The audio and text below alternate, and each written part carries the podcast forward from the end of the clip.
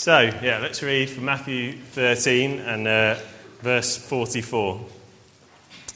The kingdom of heaven is like treasure hidden in a field, which a man found and covered up. Then, in his joy, he goes and sells all that he has and buys that field. Again, the kingdom of heaven is like a merchant in search of fine pearls, who, on finding one pearl of great value, went and sold all that he had and bought it. Let's get this. Okay. So, these verses are a part of a, a larger passage where Jesus is um, telling a number of parables or um, illustrations. He talks um, alternate, alternately to uh, a large crowd um, where he says that he's saying everything in parables, um, but then he also um, talks to his disciples on their own and he gives some explanation of some of these, uh, some of the parables and a few more stories. So these generally start with um, the kingdom of heaven is like. So to me, that's always seemed a bit of a, a baffling phrase, I suppose. I think it helps to remember a few things. So, because of the, the sort of Jewish reverence for God, they didn't like to say the name of God unnecessarily. Um, and so there was often a kind of euphemism for God in this case. Instead of saying the kingdom of God, they would say the kingdom of heaven. Um, Jesus does kind of use both of them interchangeably.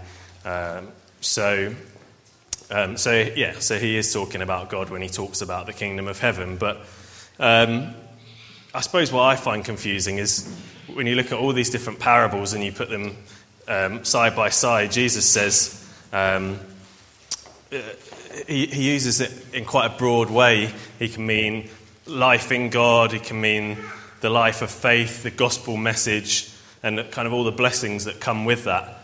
Um, uh, and he uses the kingdom of heaven to mean all of those things, really.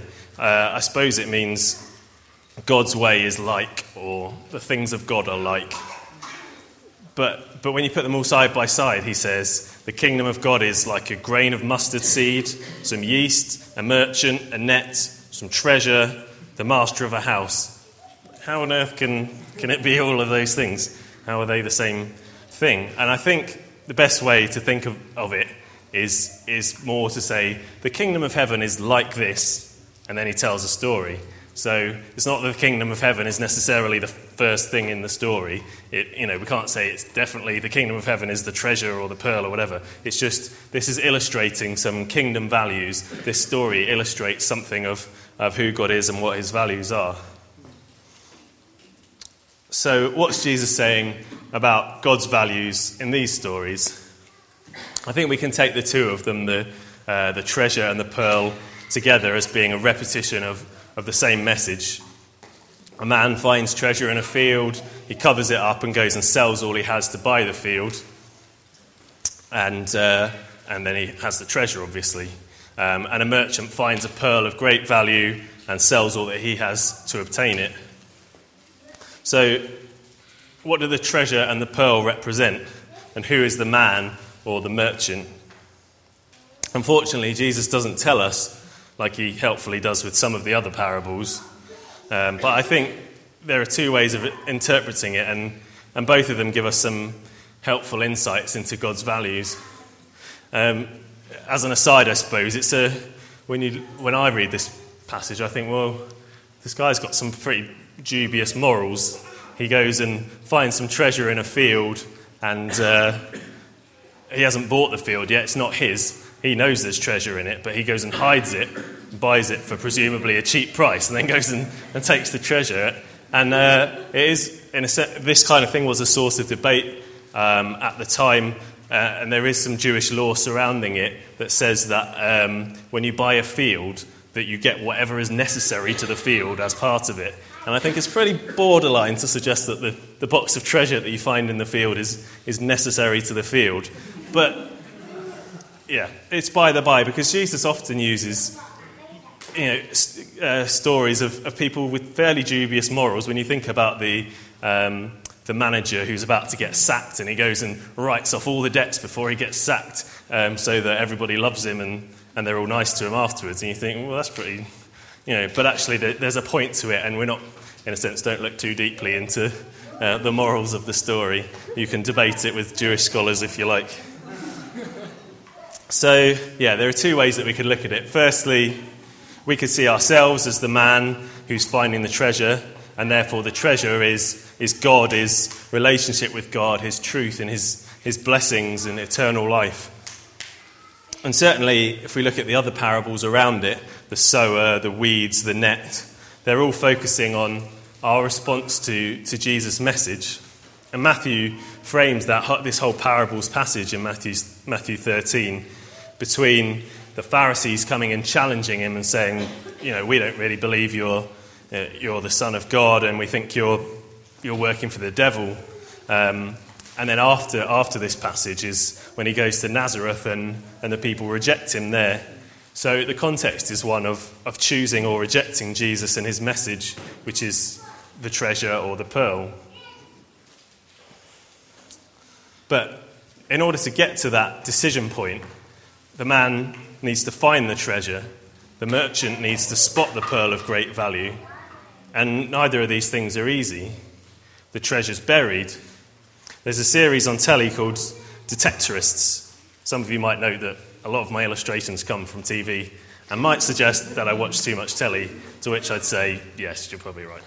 Um, anyway, this program, uh, it's about a group of what can only descri- be described as fairly nerdy people who, who spend their free time scouring the fields of Suffolk with metal detectors. Obviously, real detectorists are much cooler. Although they're fairly successful at finding bottle tops and ring pulls, they, they very rarely find anything of value, um, despite often being very close to it. They, sometimes they'll sort of show this uh, cross section and you'll see this lovely piece of treasure about a foot away from where they are, and then they think, oh, we'll give up for the day and go home. So it's, it's not an easy job. Um, but as little as I know about metal detecting, I know even less about pearls. I've never bought one. Sorry, Ali, even, even on Valentine's. Um, but I have read up on them. Apparently, pearls are made when oysters basically get something stuck in them like a bit of grit. So they're a sort of unnatural growth, and an oyster wart, if you will. sounds, sounds appealing, um, you know, if you like that kind of thing. But when the, when the divers go searching for these oysters, apparently it takes them about, they have to open about 2,000 oysters before they find a single pearl that's, that's usable. Nowadays, they can make pearls artificially, so they get a piece of grit or whatever it is, and they place it in a in an oyster and it produces a lovely pearl. But in Jesus' time, they, they only had the natural ones, and so they were very rare and they were highly prized. So Julius Caesar, um, shortly before this, had, had, limited the wearing of pearls to the ruling classes because it was seen as a, um, you know, a particularly special upper class kind of thing.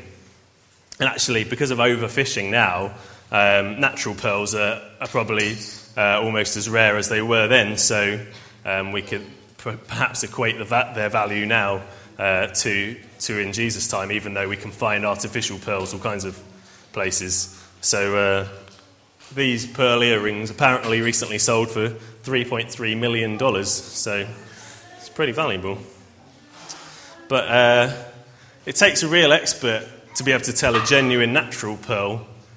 They'll look at it with a magnifying glass They'll look at how the light reflects on it, at the surface imperfections. They even rub it on their teeth to see how gritty it is, because apparently a real pearl is gritty. Um, I looked at quite a few bits of jewellery when I was in India last week, um, but to be honest, I, I can't tell the difference between a ruby and a piece of red plastic, so I'm not an expert. Um, so Jesus has just spoken to his disciples about why he uses parables because the knowledge about the kingdom has been given to the disciples, but not to others. Phil Moore says that the parables are meant to conceal more than they reveal, which to me seems an odd way to go about. But as I've said, the parables here in this, in this passage are particularly about our response to God's message and about how he sort of separates out uh, those who are chosen to understand the message. Many people would have walked over the treasure without knowing it was there. Many people would have seen a priceless pearl and not been able to distinguish it from any other. Perhaps that's where you're at today. Perhaps you've strolled many times across the field of church, maybe an alpha course, or just chatting with your Christian friends, maybe, maybe even reading the Bible and trying to see what's in there, but you're thinking, I don't get it. Where's the treasure? Well, Proverbs 2 says, If you call out for insight and raise your voice for understanding, if you seek it like silver and search for it as for hidden treasures, then you will understand the fear of the Lord and find the knowledge of God. For the Lord gives wisdom, from his mouth come knowledge and understanding. None of us here are geniuses. We didn't use our incredible powers of deduction to work it out. Jesus' disciples certainly were no geniuses. They were pretty dull at times. But Jesus says to them, To you it's been given to know the secrets of the kingdom of heaven, but to them it hasn't been given. It comes from God. And if you haven't found it yet, ask Him. He has the treasure map. Like at the end of Shawshank Redemption, See, I don't just watch telly, films as well. Um, so, does anybody remember this bit? Yeah? So, this is Red, and uh, uh, Andy, who's the guy who escapes, um, gives him some in- instructions before he leaves prison. He says, If you get out, go to a certain farm outside the town of Buxton in Maine, look for a field with a big oak tree at the end of a stone wall, find a large volcanic rock that seems out of place, and look under it. Well, Paul prays for those in Laodicea um, that they might have the full riches of complete understanding in order that they may know the mystery of God, namely Christ, in which are hidden all the treasures of wisdom and knowledge. This treasure is found in Christ and nowhere else. The instructions didn't say, look under any tree next to any town and find whatever rock you like and look under it and there'll be some treasure there, because that would be ridiculous. But that, that's the way that some people go about it nowadays. You know, they think, well, it doesn't really matter where you look as long as you're earnest, as long as you try hard and you're looking hard enough, uh, you know, you'll find it. But actually, you, you won't find it anywhere else except in Christ. Peter says to Jesus, To whom shall we go? You have the words of eternal life. But finding the treasure, spotting the pearl, isn't the end of the story. There's a decision to be made. The man who finds the treasure had the choice to say, Well, it's a very expensive field. I've got a lot of nice stuff, and I'm not sure this treasure's going to be worth it. I mean, maybe it's not all it's cracked up to be. So, what, what if we're at that stage, as some of the disciples were, where we do see the treasure or the pearl, and we're just trying to assess its value and think, do we really want to sell all that we have like the rich man who comes to Jesus in Matthew 19. Jesus says, Go, sell, sell what you possess and give to the poor, and you'll have treasure in heaven, and come, follow me. But it says he went away sorrowful because he had great possessions. We don't know what his final decision was, but he was there just trying to weigh it up. Now, Jesus isn't necessarily calling us to a life of poverty. He promises to provide everything that we need in this lifetime, but He's saying that there's more to live for than that. And He promises that whatever you give up, it'll be worth it.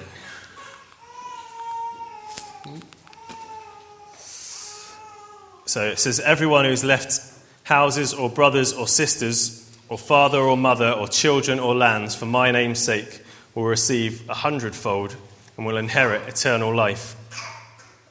And that inheritance is guaranteed by the Spirit in our hearts. God's not like some scammer who, who's asking you to give up your life savings on the vague promise of some sort of future reward. He guarantees it, and if you put your trust in Him, He will put His Spirit in you and give you that assurance.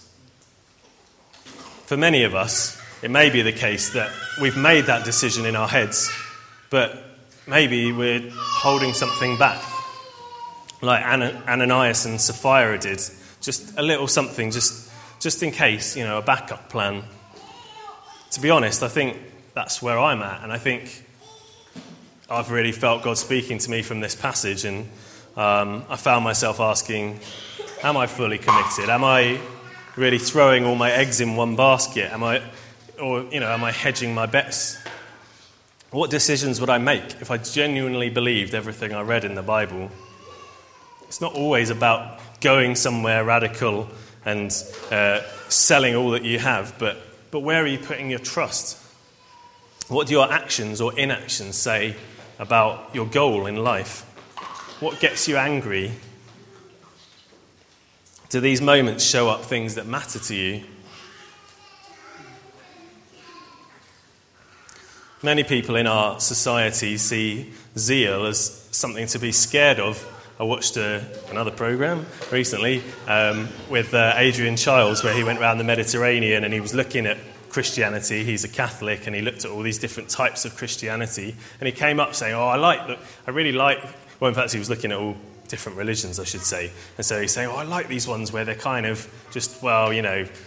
they're all good, aren't they? So he met some Catholics and said, you know, and they were sort of like, well, you know, all paths lead to God, really, and, you know, we've got nothing against the Muslims. And he met some similar Muslims who said, you know, yeah, it doesn't really matter what you believe, we all believe in the same God.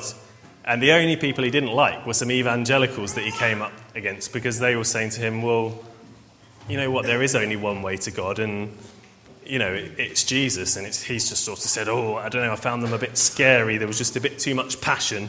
It's like, so you just want somebody who's kind of totally lukewarm about everything. You know, the idea that trying as, as little as possible to follow through your convictions, to be, to be earnest, is, is ridiculous. Imagine if, if scientists or inventors or artists did this. You know, I'm, I'm not really that bothered about what I'm doing. I'm not really going to, you know, maybe, maybe someone else has got the right way to do it. And, you know, there's lots of ways to invent this thing. It just, you know, it doesn't make sense, does it? You're always driven by something. And if it's not the thing that you believe in, then you're, you're being a hypocrite or a fool. Jesus says, If anyone would come after me, let him deny himself and take up his cross daily and follow me. For whoever would save his life will lose it but whoever loses his life for my sake will save it. For what does it profit a man if he gains the whole world and loses or forfeits himself?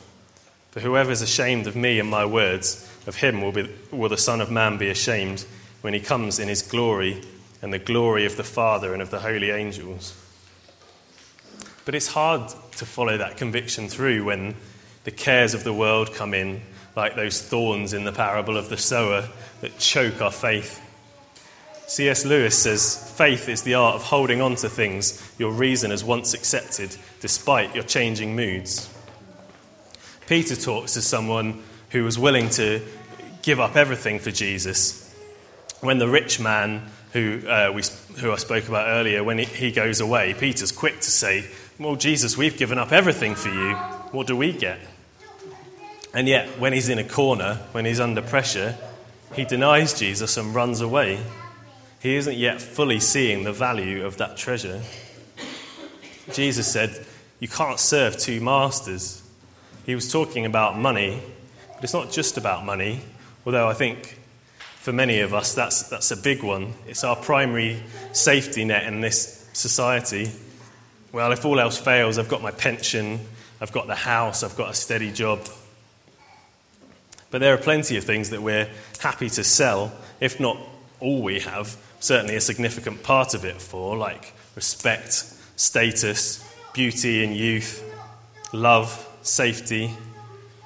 Isaiah says, Why do you spend your money for that which is not bread, and your labor for that which does not satisfy?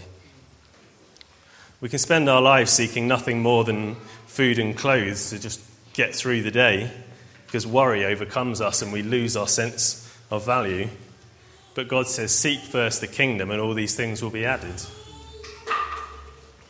People, particularly, can spend their money seeking fulfillment in romance. The media tells us it's the ultimate treasure, and we spend our lives trying to find the one.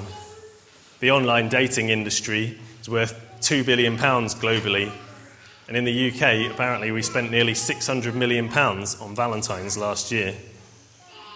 So here's some typically soppy poems I found online, just to uh, give you the nice Valentine's theme. All my life I've waited patiently for a goddess like you, so beautiful, so lovely. Words can't express the way I feel. These feelings towards you are all for real. You're the reason why I go on. There's sick buckets at the back if anyone needs. Eternity can't separate this special bond. This heart of mine is reserved for you. Forever it's yours. This love is true. I'll be your first and you'll be my last, my world, my everything, till my time has passed. I will always love you until the end of time my love, my sweetheart, my Valentine. Uh, oh, we like that one. I've got another one. my Valentine, you're all I want. In you I find joy and delight. You give me everything I need. I'm happiest when you're in sight. I think of you both night and day. I'm drawn to you in pure attraction. When you're not here, I ache for you for your fulfilling satisfaction. Please be my Valentine and more. Be my life, my world, my all. Together we can be content and share life's pleasures, big and small. Oh, Terry likes it. I've got one more. Oh, I haven't. In idle dreams of long ago, I imagined my true love, a perfect match, a soulmate, an angel from above. Now you're here, and now I know our love will stay and thrive and grow. If Ali was not out, oh, she's at the back. I was saying, she's thinking, I wish he wrote me poems like that. I prefer something a bit more like this.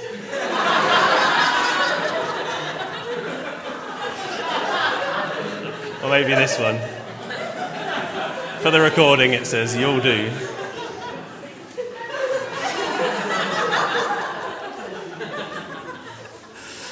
You annoy me less than anyone else in the whole world. Now, Proverbs 31 says, An excellent wife is far more precious than jewels and I'm lucky to have found somebody like that. But ultimately, oh, she's, run, she's running away. Oh, but ultimately, this, this woman in, in Proverbs 21 is, is described as someone who fears the Lord and who gives faithful instruction and speaks with wisdom. And, and genuinely, uh, you know, I have. Um, but a partner who doesn't lead you to the ultimate treasure is of, of no value at all. They can never give you everything you need. And if they're your world, your everything, your soulmate, you're going to be disappointed. People are fallible. If we've accepted the gospel, we do have treasure inside us, but we ourselves are jars of clay. We're, we're fragile and we're not of value on our own. And yet, the wonderful thing is that God finds value in us. I spoke last time about how God calls us his treasure possession, and we can look at the parables from another point of view, from, from the view of, of God's view of us and his actions towards us. So I said last time that God is like a classic car collector who buys a wreck to restore it, or a home buyer who build, buys a rundown old barn and renovates it. They see what it will become rather than what it is.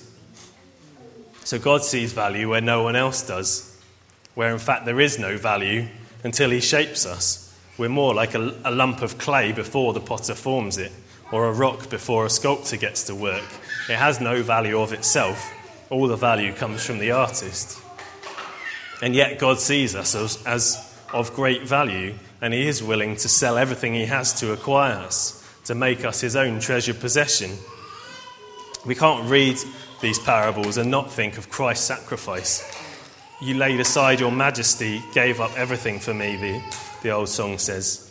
In Romans 8:32, he who did not spare his own son, but gave him up for us all, how will he not also with him graciously give us all things?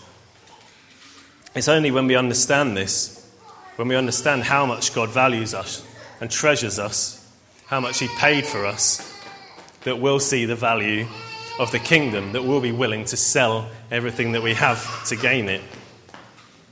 Because we'll see that the prize that we're getting is of incomparable value.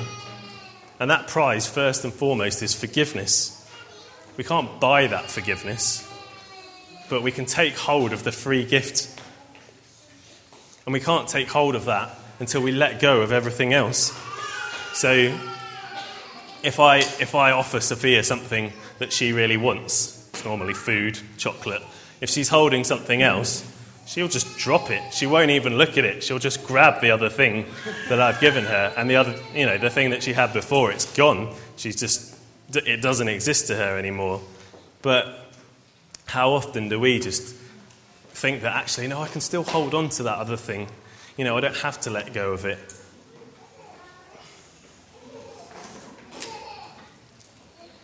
One of the things that, um, that Jesus often mentions is families. I've just spent a few days in India uh, counselling students and their parents about university courses. And uh, as with many cultures in India, the, the view of the parents is, is, um, is really important and they have a really strong influence on their, their children. So it's almost like, well, if you get the parents on side, you've, you've won. Um, in China, the whole idea of respect for parents can, can almost border on worship. Children, as, even as grown adults, don't want to disappoint their parents and they feel a duty to do whatever their parents ask of them. And this can be a real bond, particularly if what the parents are asking of you isn't what God is asking. Jesus says, Whoever loves his father or mother more than me is not worthy of me, and whoever loves son or daughter more than me is not worthy of me. And if anyone comes to me and doesn't hate his own father and mother and wife and children and brothers and sisters, yes, and even his own life, he can't be my disciple. Now, Jesus didn't hate family, even when he was on the cross in his most anguished and painful moment. He, he's thinking of his mother and he says to John, just make sure you look after her. So he's not somebody who hated family, but he understood priorities and he wanted his disciples to live for something more. When I think of examples in the Bible of people who really got this, who see the value of the treasure and act accordingly, I think of the sinful woman who breaks the jar of perfume over Jesus' feet in Luke 7. That jar was incredibly expensive. It was you know, perhaps a year's wages. I mean, this woman, possibly she was well off, but for me, it's less about the money it's about the fact that she undergoes this humiliation in front of the host and the Pharisees happily. She's given up her pride and her fear of man because she sees the value of, of what Jesus has given her. Unlike Peter, she didn't care who knew that she loved Jesus. Why? And Jesus says, Her many sins have been forgiven, as her great love has shown, but whoever has been forgiven little loves little.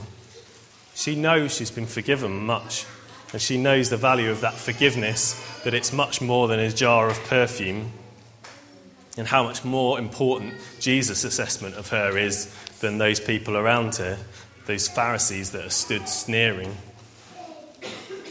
When we compare these things money, possessions, status, security, love with what we're being offered we realize that, as Paul says, they're rubbish. Fortunately for Peter, he gets his chance to learn that lesson later on. So, after that betrayal that, that showed up his, his sort of two mindedness at that point, Jesus catches him on the beach after his resurrection and, uh, and he speaks to him in a way that, that shows Peter that actually he understands and, and he forgives him. Um, and he recommissions him to go out in a way that says, I know, I understand. I know that you wanted to be willing to die for me. And he even says, Look, you're going to get your chance. You know, this is where you're going to go. You are going to, you are going to die for me. And perhaps that isn't what many of us would want to hear, but I think for Peter, he left knowing that actually he was forgiven, he was restored. And that changed him into someone who stood in front of crowds of thousands looking frankly ridiculous. They said they looked drunk. And he didn't care you know, and ultimately he would give up his life for Jesus. Paul was someone else who got it. He had a lot to lose. He was a Pharisee and a, um, someone who persecuted Christians. And so people either respected him or feared him, and it was probably a good place to be. He probably felt good. He felt that he had status, and, um, and yet, when Jesus opened his eyes to the treasure, he saw that he was the worst of sinners and he understood the value of, of what he was being offered. And so he was able to say, Whatever gain I had, I counted as loss for the sake of Christ. Indeed, I count everything as loss because of the surpassing worth of knowing Christ Jesus my Lord. For his sake, I've suffered the loss of all things and count them as rubbish in order that I may gain Christ. In real terms, we paid nothing, he paid everything. We gave up a pile of rubbish, and God gave us his only Son. As Jesus says to his disciples, You received without paying, give without pay. We love because he first loved us. We treasure because he first treasured us. Maybe we'll never see the full value of the treasure until we reach heaven and experience all of his glorious riches, that inheritance that's there. For now, we might just see the top layer of the jewels. But don't you want to keep digging? If you're just hearing the first thuds of your spade hitting the top of the chest, keep digging. Abide in Christ. Dwell on his beauty and his great worth. Get into God's word and understand all that he's done for you and all that he is. Speak it and sing it back to yourself in prayer and praise. I'm speaking to myself here as, mu- as much as to anyone else, believe me. And God's not trying to hide it from us. In Luke 12, Jesus says, Fear not, little flock, for it's your Father's good pleasure to give you the kingdom. He wants you to have that treasure, He wants you to buy that field, but you have to give up on the backup plan. So after he says that, he says, Sell your possessions, give to the needy, provide yourself with money bags that don't grow old, with a treasure in the heavens that doesn't fail, where no thief approaches and no moth destroys. For where your treasure is, there your heart will be also. Where is your treasure? Where's your heart? What do you value the most? Is it your job, your bank balance, your family, your friends at school, what people think of you? Are you truly sold out for Jesus?